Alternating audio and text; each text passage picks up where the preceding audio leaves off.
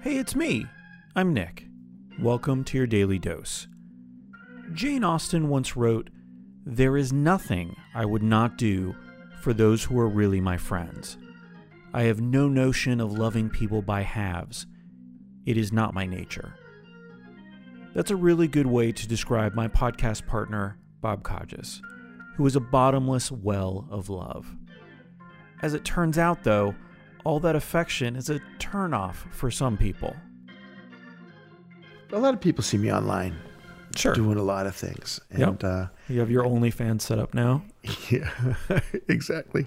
And well, I had a friend reach out recently uh, and offered me a criticism in an IM that I found kind of hilarious, actually. Oh, okay. Yeah, he so said, he said, Bob, you love too many things. You love things too much.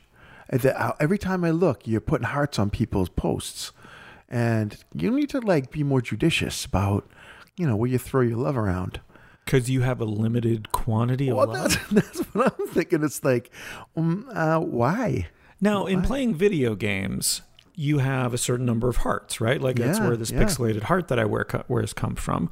So you have a limited amount of heart, Yeah, um, which represents your health, but it could also represent your love, I guess. Yeah. Um, I like it. I wish it did represent love in video games. yeah, how much your nice. character loves. I would expect those ones to win Yeah, every single time. But I guess that, yeah, I don't know that you have a limited amount. Like, I tend to not use emojis, but more from a aesthetic Yeah, reason. Like, it felt when they first came out, it felt very almost childish to me. yeah. And but I also don't say like LOL. I don't use any of the acronyms. Like, this is just a personal stance of me being apparently a really stodgy old man, but uh, th- I, I just don't do that stuff. But I will reach out to people. I'll say something if I really Yeah. like something. Well, and I do. I put hearts on, but I also put loving statements on. Yeah. And and my point is, here's my theory on love. You you can't give it away. You can't you can't run out of it. It's like One would think. we should be tossing that stuff around like confetti uh, and spreading everybody full of love. And so, I mean, I'm not saying being sincere about it, but if you see it and you love it, say it, call it out, point it out. Let's catch people doing things right. Let's uh, let's show them the things that we appreciate about them, and don't be afraid to be overly emotive about it because, well, the worst that will happen is some idiot will criticize you for it. so step one yeah, is determine your current amount of love that you give out. yeah, So let's say you only like one thing a day and you only Yeah. do one emoji heart a day. Step two, I would think double that. I would say uh, Two quadruple it. likes, two hearts. The next day after that, quadruple. All right, so we're exponential. We're- exactly. Okay, I like how this works. Exponential love algorithm. okay, ELA baby. Yeah. I think what you'll find is You can listen to ELO while practicing your ELA. I wish I could remember one of their songs right now. That would be so great. It's a living thing, but it's a terrible thing to do. I think that's lyrics from them. Okay, great. Uh, you you fooled me, so I was down with it. oh ho, telephone lines, give me some time. This think does sound like you're making it up. It does sound like it's them. it's ELO.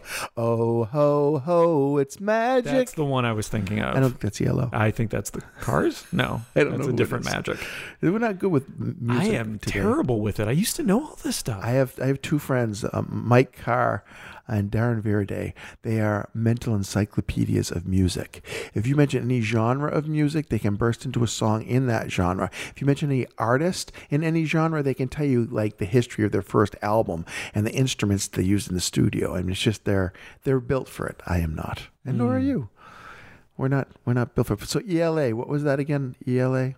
uh, emotional love, uh, Action. Algorithm, algorithm, exponential love algorithm. Ah, you brought it back. Yes. Okay, so the point is, You know, people who are in comedy should be better at callbacks. I think, yeah, we are actually. We are better. At We are in comedy. and we are better at callbacks. we I, can get better at callbacks. I have a hard time with callbacks because my urge is always to say these words after they show up. That's what we call a callback, ladies and gentlemen. Hi, gang. It's Bob. You know, callbacks are a beautiful thing because, in their essence, they're a second or third helping of something the audience has already enjoyed once. It's literally more of a good thing. And how can that ever be a bad thing? Especially when it makes you laugh. So here's to callbacks, and here's to loving the people in our lives out loud. Together, they're a prescription for a happier life, a daily dose of a different kind, the best kind. Until next time, my friends, thanks for listening.